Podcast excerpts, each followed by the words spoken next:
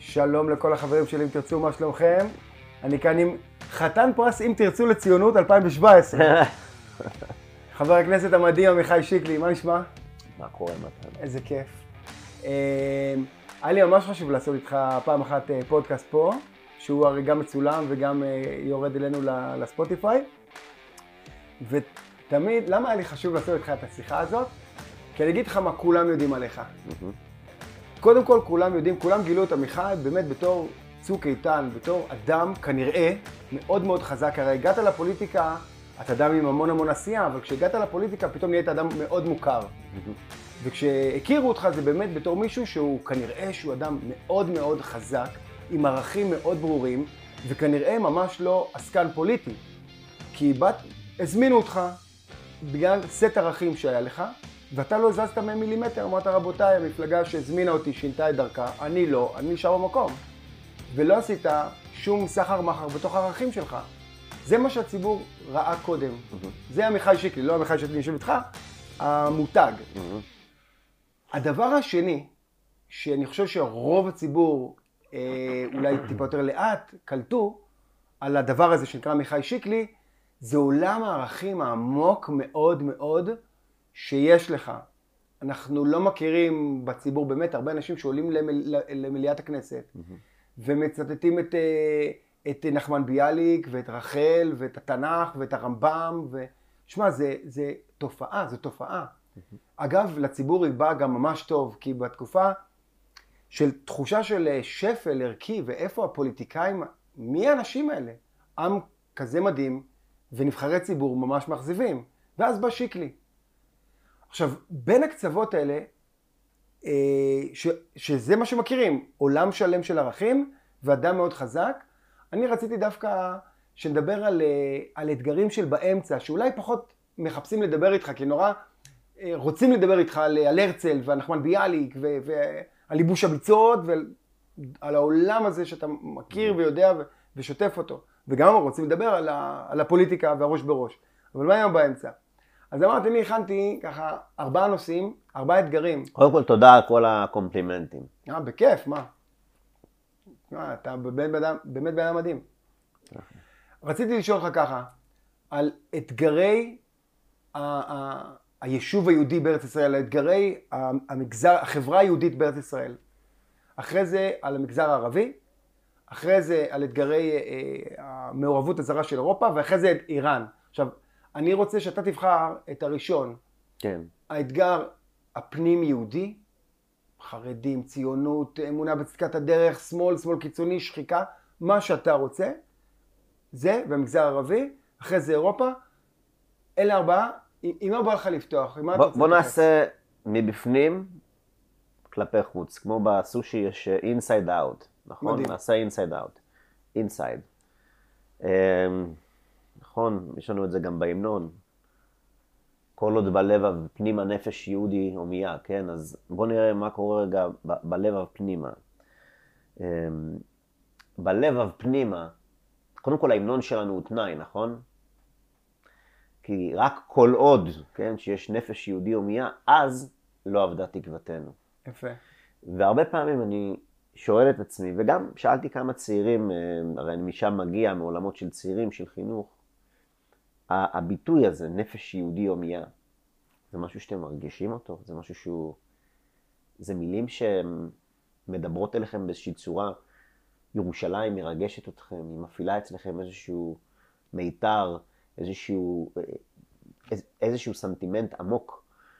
ואני חייב להודות שבהרבה מהמקרים התשובה לזה היא, היא, היא לא. היא לא, זה לא שם. אה, וזה בעצם, אני חושב, הבעיה הכי הכי הכי דרמטית אה, שלנו כחברה. אה, היום בחלקים לא מבוטלים, בוודאי בחלקים היותר מבוססים, היותר של, נקרא לזה, של השכבות של האליטות, כן? הקשר אל הזהות היהודית הוא הולך ונחלש, ויש קורלציה מלאה בין היחלשות הזיקה ליהדות להיחלשות הזיקה לציונות.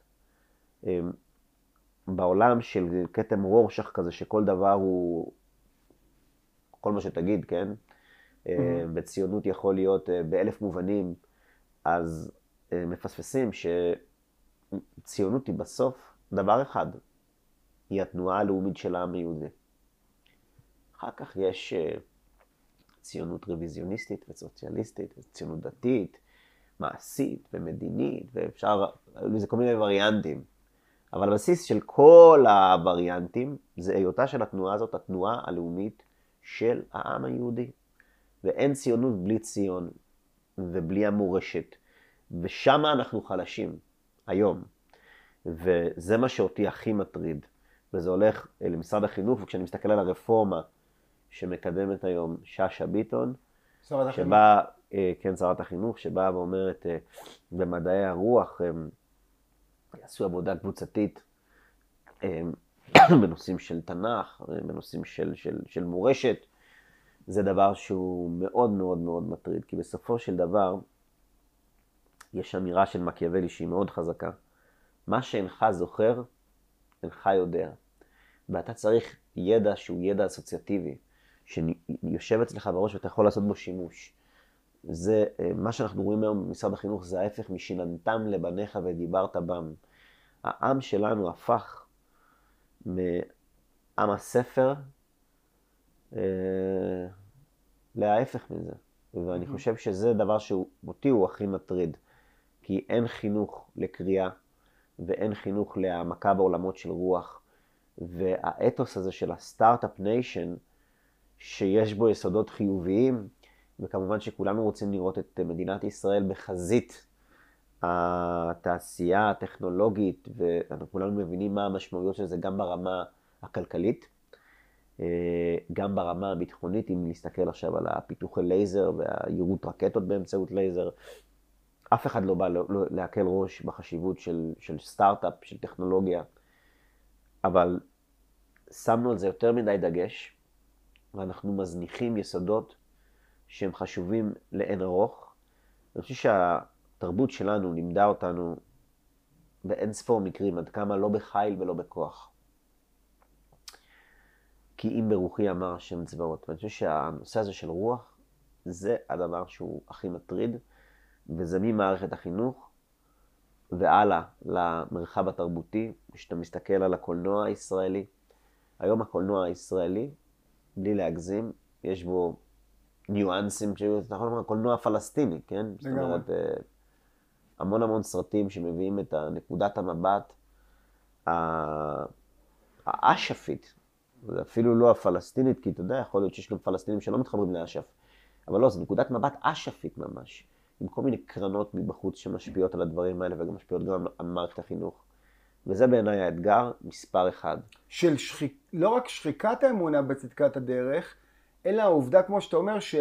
שאנשים גדלים לתוך מציאות שהם לא יודעים להסביר בכלל למה הם כאן. ואתה כן. מתייחס לזה, כאילו בשיחה הזאת אתה, זה הדבר הראשון שאתה אומר. נכון. האתגר פה זה הבורות. חד וחלק. עכשיו, אבל זה, אבל זה לא כולם. הרי למשל, גם אתה וגם אני וגם הרבה עושים, נפגשים המון עם הציונות הדתית למשל, שאתה רואה שם כן. במכינות הקדם צבאיות, אתה רואה אנשים שאינם מטושטשים, אתה רואה שם אנשים שהם, אתה אומר להם ירושלים, הם מבינים על מה אתה אומר. ואתה רואה כל, מסורתיים כן, שיודעים, נכון. מתחברים יותר לירושלים. אז יש, יש לזה רמות שונות. Mm-hmm. החינוך הממלכתי, הוא ברמה הכי נמוכה מבחינת מורשת ורוח אה, וחיבור לזהות היהודית. ויש שם תפיסה מעוותת שמקדמים גם ארגונים כמו הפורום החילוני, ששם את עצמו לדבר בשם כל הציבור החילוני, הגם שמדובר בחבורת מטורללים, אה, מובילי מחאת קריים מיניסטר, אה, אנטי ציוניים מובהקים. כן. אז הפורום הזה למשל, ואחרים, הם מייצרים... אה, מצ... קמפיין ההדתה, כן, כן הם, מייצרים, הם, מייצרים, הם מייצרים סיטואציה בתוך החינוך הממלכתי, שכל עיסוק ביהדות הוא נתפס כדתי, וזה דבר שהוא כל כך מעוות. זאת אומרת, אם אני לומד תנ"ך, אם אני לומד גמרא, אה, או את שירת רבי יהודה הלוי, אז מה זה הופך אותי לאדם דתי? מה הקשר?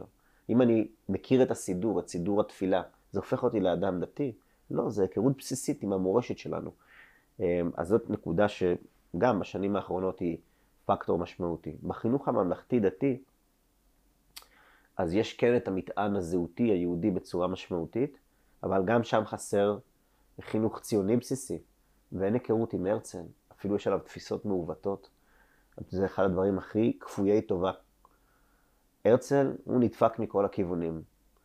בחינוך הממלכתי, לוקחים איזה ציטטה שלו מאמצע הספר מדינת היהודים, שעוסק ברבנים ובקסרטינים, ומציגים אותו כאיזה אה, לוחם אה, צדק חברתי שמאלני. אה, מורידים את המבוא, מורידים את הסיכום, לא מלמדים את אלטנוילנד, כי חס וחלילה באלטנוילנד כל השיא זה ירושלים ובית המקדש, המקדש והזהות היהודית. שזה אגב מתחבר לא מלמדים את נאום הפתיחה שלו, שבו הוא אומר שהציונות היא שיבה ליהדות. יתרה מכך, באלבום מדהים שראיתי, אלבום אה, שנקרא ארץ מולדת, שערך מי שכתב את הביוגרפיה של אה, דוד בן גוריון, מיכאל בר זוהר. אז ראיתי שם את הנאום של הרצל, עכשיו זה לא פעם ראשונה שפגשתי את הנאום של הרצל, אז כבר היה לי איזשהו... מהקונגרס הציוני הראשון? כן, ואז את, אה, היה כתוב, הציונות היא שיבתנו הביתה. Mm-hmm. עוד לפני שיבתנו לארץ יהודים. ואז אמרתי, רגע, זה לא הנוסח שאני מכיר מהספר, למשל, שקראתי של עמוס אילון. Mm-hmm. התחלתי לבדוק את זה, ומסתבר שהוא פשוט שינה. אה, oh, וואו. Wow. הוא פשוט מחק את המילה יהדות, והחליף את זה בהביתה. כי זה לא התיישב עם התפיסה של uh, האליטה, שיש לה איזושהי אלרגיה ליהדות. כן. Uh, וזה דבר מדהים. Uh, והרצל להבין יותר מהם, כי גם מה שאתה אומר, באלטנוילנד הרי הוא, הוא מתאר את מדינת ישראל, את מדינת היהודים, כמדינה מפותחת. מאוד. נכון? שילוב, הוא מייצר, כן. בית מקדש. נכון. הוא קושר את היהדות בתוך מדינת, בתוך מדינת היהודים, בתוך מדינת ישראל. כן. אני חושב שהפספוס של הרצל הוא מטורף. אמרתי, מהצד החילוני מציגים אותו כ... ככאילו אדם מנותק כן, לחלוטין מהיהדות, כן, שזה אז הפוך לחלוטין. בציבור החרדי לוקחים איזשהו פרק איזוטרי לחלוטין, מראשית אה, חייו הבוגרים, שעבר לו בראש, מתוך ייאוש, מחשבה שאולי בכלל עדיף שהיהודים יתנצרו, כן, והוא אה, הרהר ברעיון הזה, אבל מעולם לא כתב את זה לכדי איזושהי תוכנית, מעולם לא הטיף לזה, מעולם לא פעל נכון. באופן אקטיבי כדי לממש את זה, וגם חזר בו מהדבר הזה, ואמר להפך, השיבה אל היהדות זה הפתרון. אבל בציבור החרדי בוחרים את ה... להתעסק בדבר הזה, ושונאים את הרצל בציבור החרדי. תגיד, ואיך אבל מצד אחד? זה פשוט מצב, באמת, כפיות טובה כלפיו היא, היא, היא, היא, היא פשע בל יכופר. עכשיו, הרצל, הרי תמיד אומרים, אם הרצל היה, היה חי היום, האם הוא היה גיאולוג עכשיו, אנחנו, אם הוא היה שמח במה שקרה פה, היה עכשיו מצעד גלים. אה, ואגב, אני חושב שזה מצעד הראשון שראיתי המון אנשים שונים, גם חילונים, כן. גם חרדים. נכון. אם הרצל אגב היה רואה את המצעד הזה, מה הוא היה חושב? קודם כל אין לי ספק שאם הרצל היה מגיע למדינת ישראל, הוא היה מתרגש עד כלות נשמתו. הרצל היה לו בעצם שתי חזיונות, הוא גם חזה את השואה, שהוא כותב במבוא לספרו מדינת היהודים, הוא אומר, אם לסכם את מצבם של יהודי אירופה בשתי מילים, הייתי משתמש בסיסמה הברלינאית המוכרת, יודן ראוס, שזו אמירה נבואית, ממש. ובאלטנוילנד הוא אומר טלאי צהוב. הוא מזכיר את המילים טלאי צהוב. לא ועוד הוא אומר שמה, ענפים רבים יגדו מן העץ, אבל הגזע, הגזע יישאר ומתוכו יצמח ענף רענן. זאת אומרת, הוא חוזה את השואה. וכל החיים שלו, כל המרתון של עשר שנות דיפלומטיה, זה ניסיון להקדים אה, תרופה למכה, לייצר מצב שבו יש ליהודים לאן ללכת לפני שנוחתת עליהם חרב ההשמדה. וכשהוא מבין שכנראה הדבר הזה לא מתכנס, בעקבות הכישלון של קונגרס אוגנדה, שאותה הוא הגדיר כמקלט לילה, וגם הוא מעולם לא חשב שזה עדיף, כן? זה לא היה end game. ממש לא end game. אגב, את הנאום האחרון שלו בקונגרס הזה, הקונגרס השישי, הוא מסיים במילים, אם אשכחך ירושלים תשכח ימיני. והוא כותב אחר כך ביומן שלו, אה, בעבר הייתי ציוני כללי, זאת אומרת, העיקר שיהיה לאיפה ללכת. אבל בהמשך נעשיתי חובב ציון, וכרגע אני רואה שיש קרע בתנועה, סביב העניין הזה, ואני פשוט מפנה את הדרך. אז אני חושב שזה אחד הדברים שהם חשובים להבין לגבי הרצל, לכן הוא היה מאוד מאוד מאושר בעיניי, אם הוא היה רואה את מדינת ישראל, על כל הפגמים והמורכבויות. עכשיו, אבל בלש. אמרנו שהשיחה הזאת היא, היא על אתגרים, אז אני רוצה לחזור לזה. אז, אז זה יהיה אתגר שקיים. אגב, אולי היה תמיד סוג של אמביוולנטיות, סוג של אה, חשיבה, הרי, הרי לא יודע, אני אפילו לא יודע איך לקבל את זה. תראה, ב, ביהדות הבינו את זה נורא, מה זה והגדת הרי לבנך? כדי להגיד לבן שלך את הסיפור על יציאת מצרים, אתה צריך להבין אותו בעצמך, כן? לציונות אין את והגדת, לכן זה כן. מסוכן.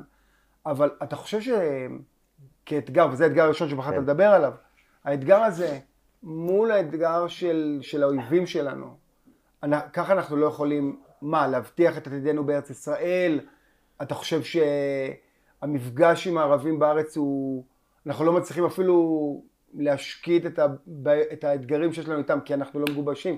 איך זה פוגש את, ה, את האתגר כן, השני? כן, אני חושב שהחולשה, אה, בעיקר בשכבות שיש להן השפעה מאוד דרמטית, על השיח הציבורי. תסתכל למשל על אה, ראשי האקדמיה אה, בתל אביב, בנגב, ראשי האוניברסיטאות, שמקבלים בשוויון נפש הנפת דגלי אש"ף בקמפוסים, שהיחס שלהם אל הציונות קר ומנוכר. חוג של פרופסורים בפתוחה שמדבר על לימודי פלסטין וארץ ישראל. החבר'ה האלה ירדו מהפסים. קודם כל אינטלקטואלית, הם, ההחלטות שלהם מלמדות שהם קודם כל בורים ועמי ארצות. מה זה היסטוריה של פלסטין? סליחה. יש מנדט בריטי, יש אימפריה עות'מאנית, אז פלסטין, אתה יכול אולי לומר פלסטיין, אתה יכול לדבר על אותו פרק זמן של ימי המנדט, ואז להתייחס לזה. אבל העות'מאנים לא קראו למקום הזה, לא התייחסו לזה כחלק מ... אה, אה, מחוז אה, מהסנג'ק של, של סוריה בכלל. נכון, סוריה ג'נוביה, סוריה דרומיה. ולא הסתכלו על זה, גם המופתי ואנשיו בהתחלה ביקשו להיות חלק מסוריה רבתי, זה מה שהם ביקשו. לא ביקשו בשלב א' להקים את מדינת פלסטין. כשהבינו שזה לא הולך להתממש, אחרי שסילקו את פייסל, הצרפתים סילקו אותו מדמשק, אז הם התחילו לדבר על העניין הזה של פלסטין. אז קודם כל זו בורות אדירה. ודבר שני, גם מה הניסיון הזה להיות מהאו"ם? מה בוער לכם להיות מהאו"ם? מה יקרה רע אם אתם כנשיאי אוניברסיטאות, כפרופסורים, תהיו גאים במי שאתם, במה שאתם? הרי בסוף אנחנו בשידור חוזר של אותה אה, עילית בגרמניה אה, שלפני אה, 150 שנה, 200 שנה, שכל כך רצתה לשאת חן, וכל כך רצתה להיות כמו, כמו הגרמנים, וממש החליקו את השערות שלהם כדי שלא יראו קרזול, ושינו את השמות משפחה מכהן לקין, והתלבשו אחרת, ועשו הכל, הכל, הכל, הכל, הכל, הכל, כולל לשנות את סידורי התפילה ולמחוק את ירושלים, שחס וחלילה לא ייראה שיש להם נאמנות כפולה. וזה בדיוק האליטה היום, המדושנת, אה, שאפשר לראות אותה. אני מקפיד לקרוא את עיתון הארץ כדי להבין את הסנטימנט הזה. וזה פשוט ממש שידור חוזר.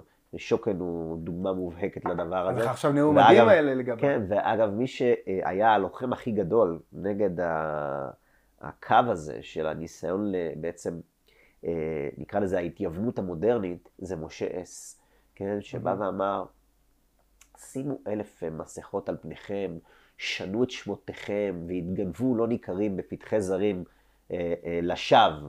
העלבון של ישראל יפגע בכם שבעתיים. כאילו אם אתם חושבים שבזה שאתם תשחקו אותה כאילו אתם ברלינאים, גם אגב הערגה של השמאל היום בישראל לברלין דווקא, אתה, אתה מסתכל על זה, אתה אומר, זה כל כך סמלי. כמה, כמה עלובים, וואו. כמה אתם עלובים, וואו. ברלין, מכל יו. העולם ברלין, זה מה שאתם, זה, זה המושא שלכם, זה המקום שאליו אתם נושאים את, את עיניכם לתרבות הגרמנית, אפסים, אפסים, אתם פשוט אפסים. וזה בדיוק הספר של משה אס, רומא וירושלים. כל הספר שלו מכוון למאבק בהתייוונות המודרנית, שהיא נמצאת גם היום במדינת ישראל, ועמוס שוקן הוא המייצג שלה. תגיד, אגב, אבל מישהו יכול להגיד לך, בסוף, אותה אליטה שגם גם באלטנוילנד, יש לו ביקורת כלפיה, ממש בתחילת הסיפור. בוודאי. הרצל הוא ממשיך דרכו של משה אס Mm. בעניין הזה. בסצנת הפתיחה של אה, אלטנוילנד, מהמם. אנחנו מתחילים עם צעיר משכיל ומיואש, זה שם הספר הראשון, הרי זה מחולק לספרים.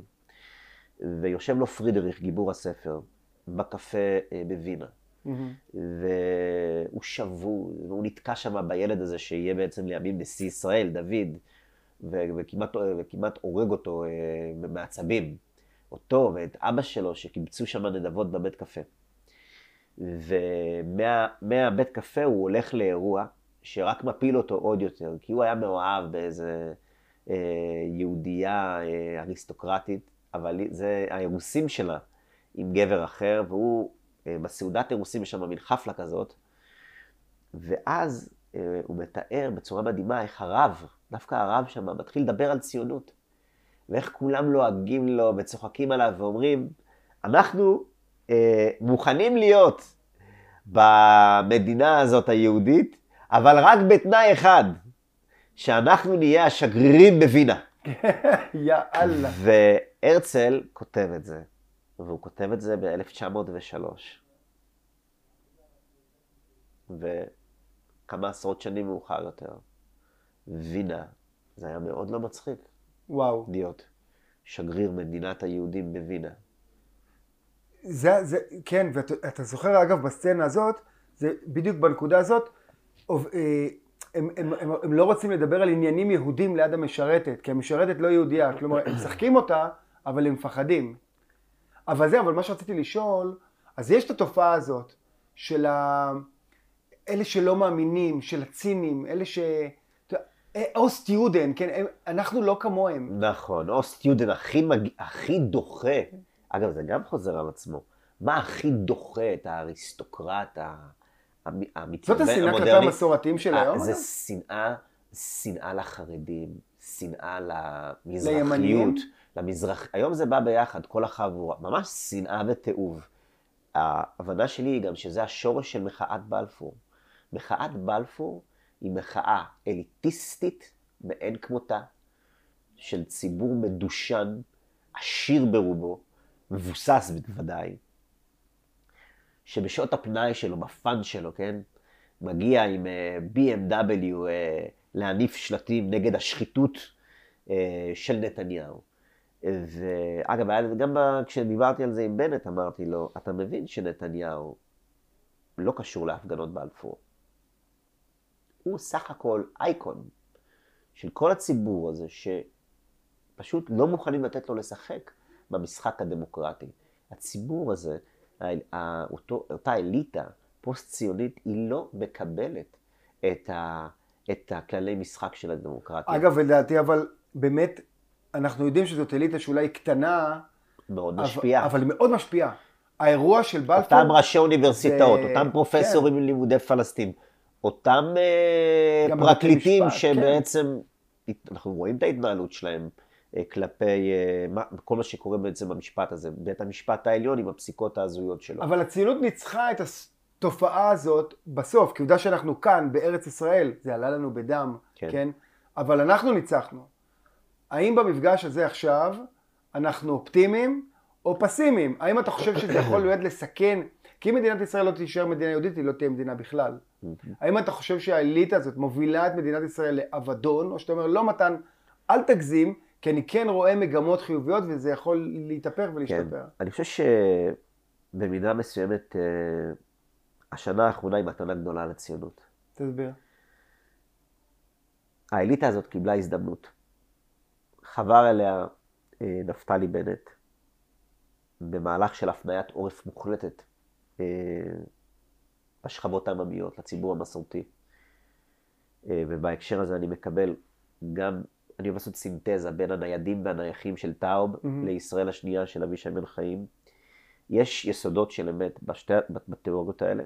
גם אם כל הוגה תמיד הוא מציג את הדברים יותר בשחור ולבן ויש אפור באמצע, יש שם גרעין של אמת מאוד משמעותי, גם בניידים והנייחים, גם בישראל השנייה. ובסופו של דבר, הציבור הזה, הוא קיבל כזו מכה, שזה הוביל אצלו תסיסה.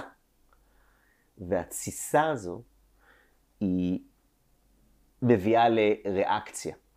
בשולי הריאקציה יש גם היבטים בעייתיים, אבל במסה העיקרית זה פשוט תנועת נגד של סוג של מרד דמוקרטי ציוני. ואני חושב שזה מה שראינו במצעד הדגלים. מרד עממי? זה מרד נגד הפוסט-ציונות. נגד הניסיון להדיר את השכבות העממיות מהמשחק הדמוקרטי. נגד הפגיעה בסמלים של היהדות. הציונות חטפה כל כך הרבה מכות השנה מהתומכי טרור אה, שיושבים בתוך הממשלה הזאת, אה,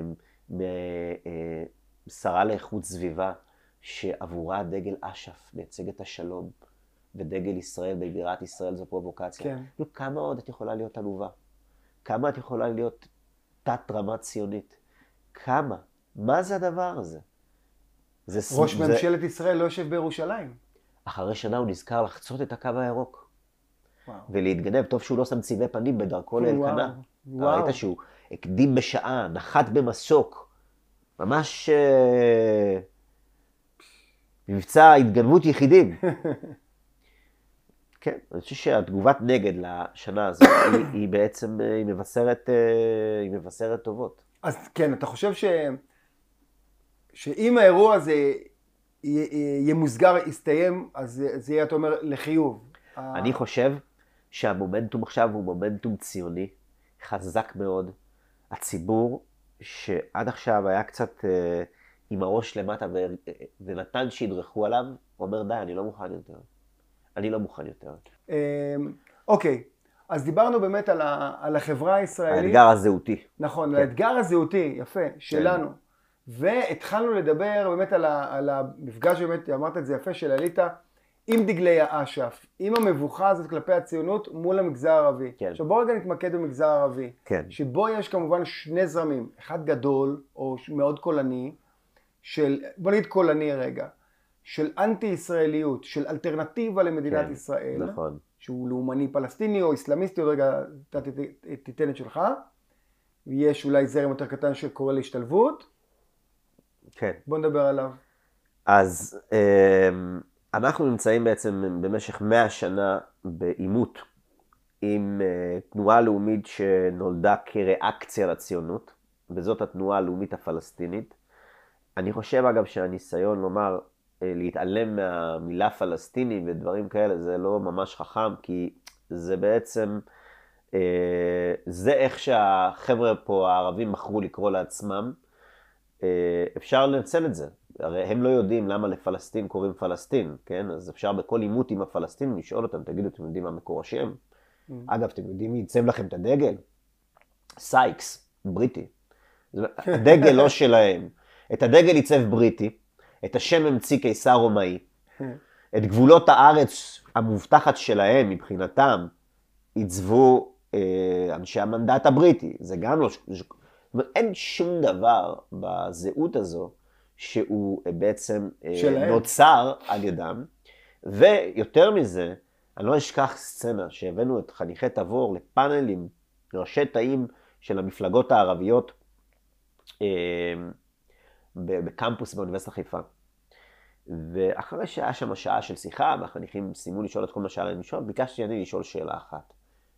אמרתי לחבר'ה, תראו רגע, מה בעצם האירוע המכונן של הזהות הלאומית הפלסטינית? שאלת את, את החברי הכנסת. את הערבים. הם ראשי תאים של 아, מפלגות ראש... ערביות. הם אמרו, בלי למצמץ, בנשימה אחת, הנכבה. אוקיי.